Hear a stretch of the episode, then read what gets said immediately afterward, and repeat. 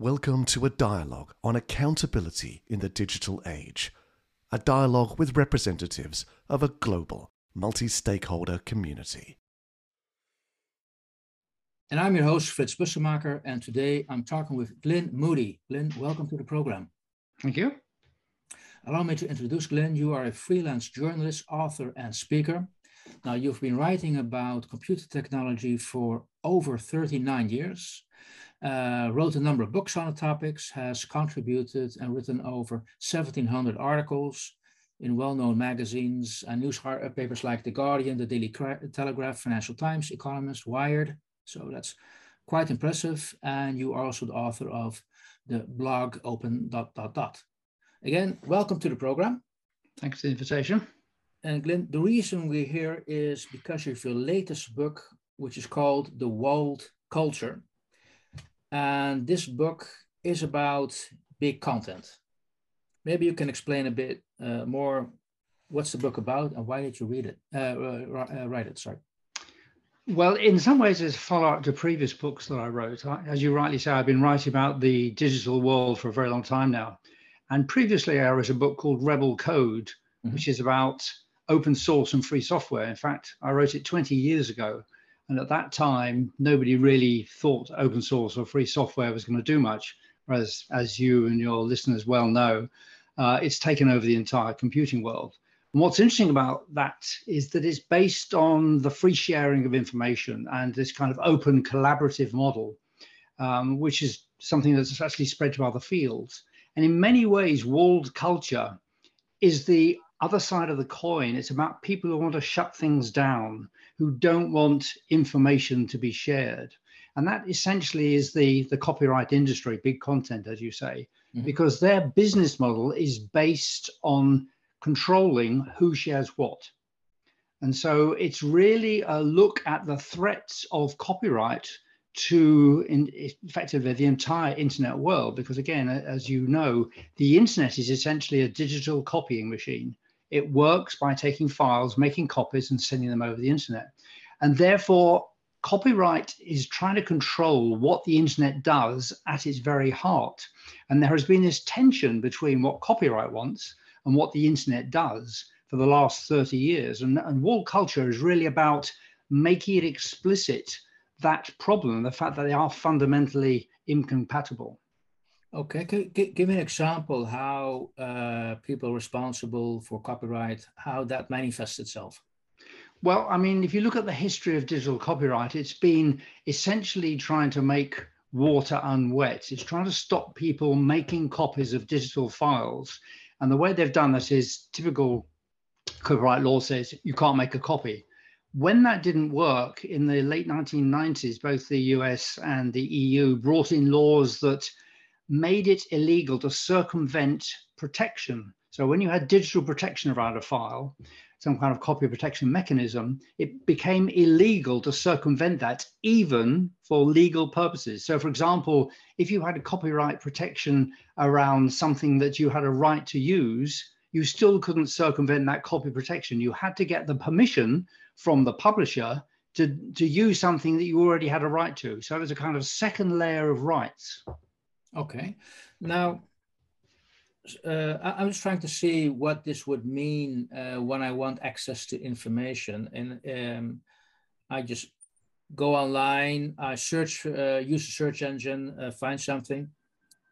Um, is this uh, uh, now you, you're stating that a, a, a, subset of the information I would be looking for is not there because it's protected by copyright, or is and not not only that when it, when you do find it, um, if somebody decides that they don't want you to see that information, they can use copyright to take it down. So information that may well be in the public interest, I mean, particularly in, in the context of accountability, is routinely being taken down by governments and companies because they don't want people to find this information and read what it says. And copyright is the tool they use to take it down, even though okay. copyright is supposed to be about creativity. It's mm-hmm. not supposed to be about censorship, but it has become an instrument of censorship. Okay, now we come to the heart of the point, uh, the problem I'm assuming. So copyright is not protecting those authors who created something and make certain that they get a fair share when somebody reads the book or uh, you just listens to the music. It's, uh, if I understand you correctly, your point is this: it's being abused to take down information which should be uh, publicly available. Yes, that's right. I mean, there's, there's sort of a whole range of material that is being affected. So you might have, for example, government documents that show, you know, uh, maladministration. You might find corruption within companies, and a whistleblower might place these online. And according to the law, the copyright of those documents would be with the government or with the company, and they can use these very stringent copyright laws to demand that they're taken down. And basically, the internet companies have to comply with that. So it's a very powerful weapon, which we've seen deployed a lot. But there's a more general sense in which copyright is used to restrict the flow of information. Because, for example, in the academic publishing industry, this is research the vast majority of which you and I pay for. I mean, it's mostly tax funded, the research in universities. And therefore, you might think we should have access to the results of that research because we pay for it. So it'd be quite nice if we could see it. But the academic publishing industry has grown up into an immensely profitable uh, sector. Some companies have 35%, 40% profit margins, effectively selling back to us access to the information that we paid for. So there's two kinds of abuses going on there, really. Okay. Um,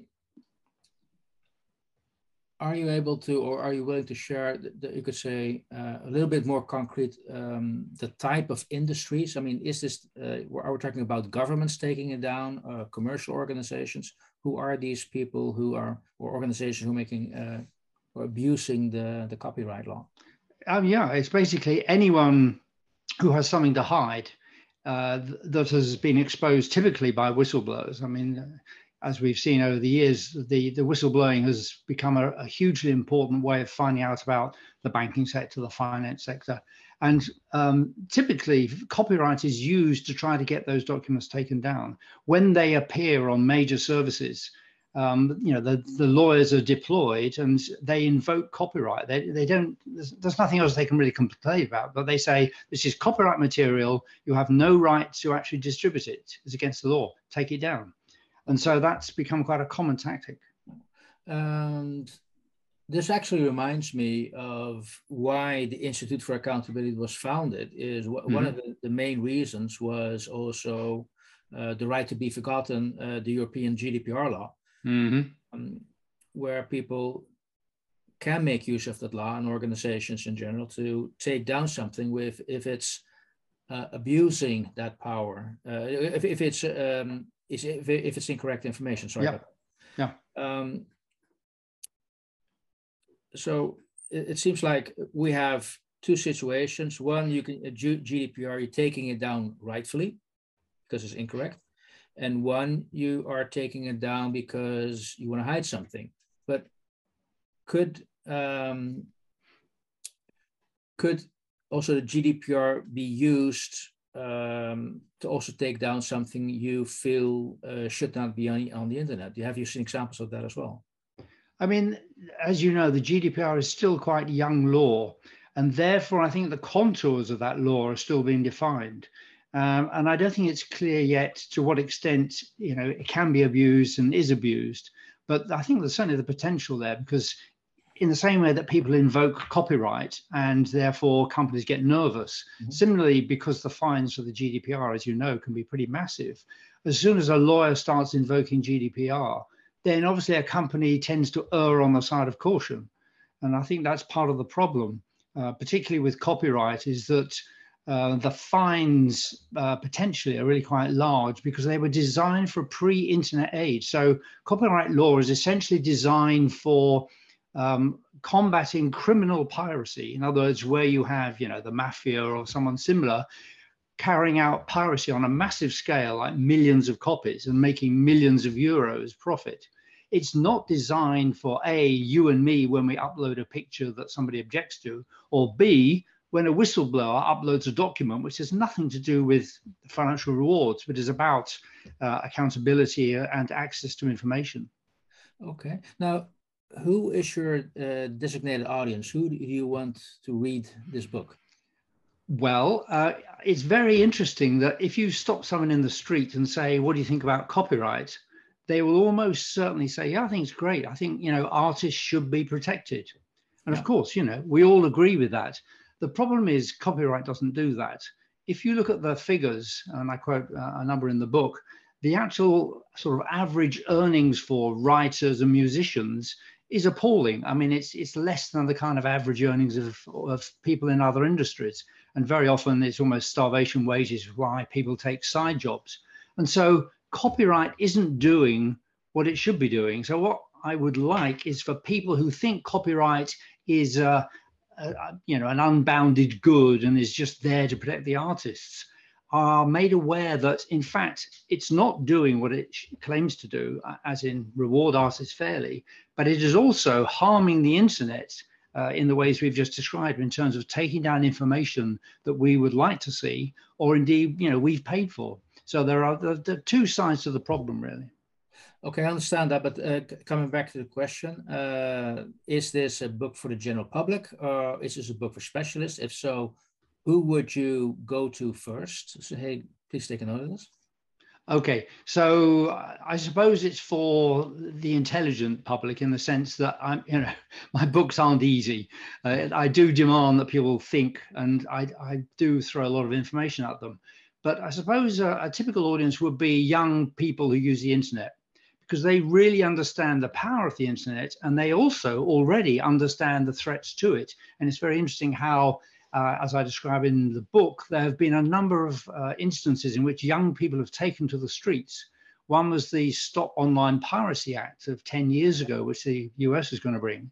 And the other one is the ACTA Anti Counterfeiting Trade Agreement, which a few years back the European Union was going to bring in. And literally hundreds of thousands of mostly young people took to the streets because they understood they were threats, these two um, particular proposals, threats to the internet. So they already understand that the internet obviously is central to their lives and is threatened by what seem to be really quite obscure bits of law, one about piracy and one about trade agreements. But it, embedded within them were very strong copyright proposals, which would have done many of the things that I was describing before in terms of limiting the access to knowledge and causing things to be taken down. So young people in particular, I think, are, are a very important audience for this book. Okay. And uh, how about WIPO? Uh, would they be uh, interested in this book? Well, I would love them to consider some of the issues. I mean, part of the problem is that being an organization about intellectual property, they have a vested interest in supporting that idea. Whereas what I'm saying in this is that there are problems with copyright. And I, you know, I don't know how honest they would be in accepting that. I'm sure some would do, but I'm, I'm sure many would think, well, our job is to defend copyright. Why should we listen to you? And I think that's part of the problem that you know there are a lot of people who earn a nice living defending copyright, and so I, I don't see myself as addressing them because I think it's probably unreasonable to expect them to have a Damascene conversion and say, "You're right. I've wasted my life. I shouldn't really be defending this." Yes. Okay. Now, but uh, is the core is the heart of the book about you could say the abuse the copyright law uh, brings, or the fact that because we've gone digital, the whole copyright law as we know it needs to be updated into this digital age yes to both of those. Everything derives from the fact that copyright was drawn up, first of all, in 1710 by the Statute of Anne in England. And it is about an analog world where it's hard to make copies. When you move to a digital world where it's trivially easy to make copies, it's no wonder you have problems. And the, the, the central problem is that the lawmakers haven't understood this. They are still making copyright law as if it were an analog world that leads to the abuses that we've talked about. If you had a copyright law that understood and accepted the digital world, I mean, let's assume that's possible for the moment. I don't even know if it is, but let's assume it is, then you could at least stop the abuses. But because you've got a law which is fundamentally ill suited for the reality of a digital world, it's easy for clever lawyers to find ways to abuse it. Okay, now I can almost guess what type of solutions you have in mind, but maybe um, maybe you can share me what Uh, what's the way forward? Uh, ha having now addressed the issue, uh, okay, are... so I suppose you, there are kind of short term and long term. I mean, long term, you know, I think we should get rid of copyright, but obviously you need some way to get there. Unfortunately, over the last 10 years, we've seen alternative ways of supporting creativity. Uh, it, it's sometimes summed up in the true fans idea, which was first um, sort of written about by Kevin Kelly in 2008. And it's the idea that if you can somehow get your core fans, the ones who really love your work, to support you directly, in other words, they don't buy a book or a piece of music, they send money to you directly. So you get 100% of the money, not 10% after the intermediaries like the publishers and recording companies have taken their cut. Yeah. Then you only need to have a fairly small number of core supporters to give you enough money to live on and to create. Okay, now I understand, I accept that and I understand the model you're uh, proposing. Uh, but we've also seen examples in the music industry where, where somebody would just uh, sample somebody else's music. Uh, and yep. how you then would get um, re, uh, repaid for the, the use of that information if there's no okay. anymore? Okay, so yeah, I actually don't think that's a problem. I actually, in this model, will encourage people to make copies and to share them. Now, the reason for that is because once you take out the concerns of the intermediaries who take the 90% of the money for doing relatively little, because with the internet, it's much easier to have direct contact, then you don't really care about people making copies, provided you can get enough of your core fans to pay you. So those copies that are made become marketing. When more people find out about your music or read your book, the chances are that you'll find more people who say, This is absolutely fantastic. I've got to have more of it. Can I give you, you know, 100 euros a year to help you write more? So when you turn it on its head, those so called pirated copies stop being a problem. They actually become part of the solution. Okay. Um, for me, it feels like we're still a long way before we've changed that thinking in people because we, we still live in this you could say, world where unique value propositions are so important and key. So it's mine. Mm-hmm. Absolutely. Uh, but but it's already. I mean, and you can see that through the rise of platforms like uh, crowdfunding, Patreon. Yeah. These uh, these are it's already a big market. In the book, I um, noted that it's estimated that collectively there doing about $17 billion a year, those crowdfunding platforms, and it's estimated to rise to 43 billion in a few years' time. You know, this is a lot of money. And when you think that that money goes directly to the artists, then that's equivalent to like 10 times that in terms of the revenue of the intermediaries because the artists only get 5 to 10% of that revenue. So that a smaller crowdfunding market equates to a much bigger intermediary market. So you're right. Um, there's still a lot of this ownership mentality that it's mine and nobody must take it. But I think that there is some understanding, not least amongst young people who are the ones that tend to use these platforms, that if they support the artists they love, okay. they can get a direct connection and a direct benefit. Okay. Uh, oh, I see, I, I, see and follow your argument, uh, Keith. So thank you for sharing that. Um, at least the positive side is um, you have defined a 21st century solution for a 21st century issue. Basically, you, you see the solution in this digital technology issue hmm. is using digital technology to solve it. That's right. Basically, the problem arises from the internet, but I think the solution is the internet too, yeah. because the internet allows artists to connect directly with their fans and it allows the fans to send money to the artists very easily. So you're actually, it's the, the old disintermediation argument. Okay, and what can we do about uh, the situation where to date information is brought down, which whistleblowers or somebody else puts up there, then um, abusing the, the, the copyright law? to address that, I mean, I think uh, what is beginning to happen is that whistleblowing protection laws are coming through. And I think that's really important because it recognizes that some information should be out there and that it shouldn't be brought down using copyright. So I think we've got to say copyright cannot be invoked as a way to take down the things that are actually good for society to know.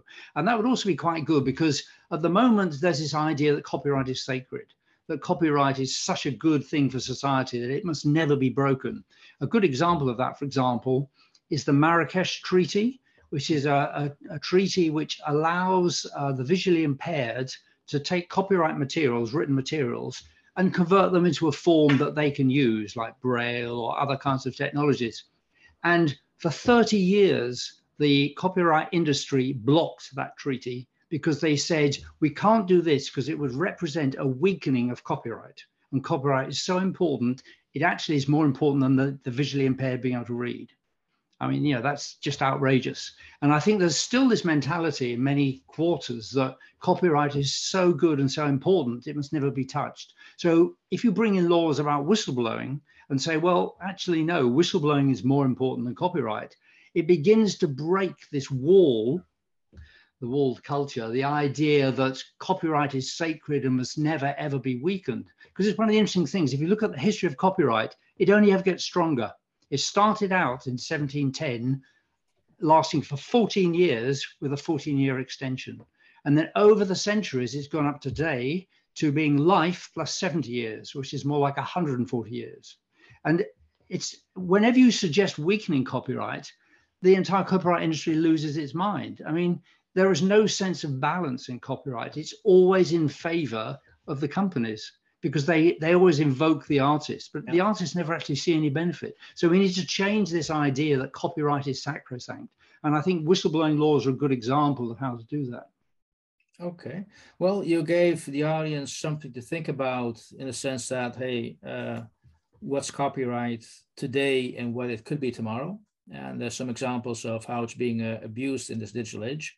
And uh, I appreciate you sharing that information because it does show that it is being abused, if I understand you correctly, to uh, avoid people to be held accountable by yep certainly taking away information.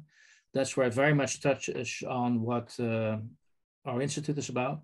So, uh, Glyn, I really want to thank you for yeah giving that insight and give us a, a little bit of uh, insight in uh, digital right. Uh, uh, sorry, sorry, copyright in a digital age. Well, thanks thank for you. your interest. Um, Thank you so much. Pleasure.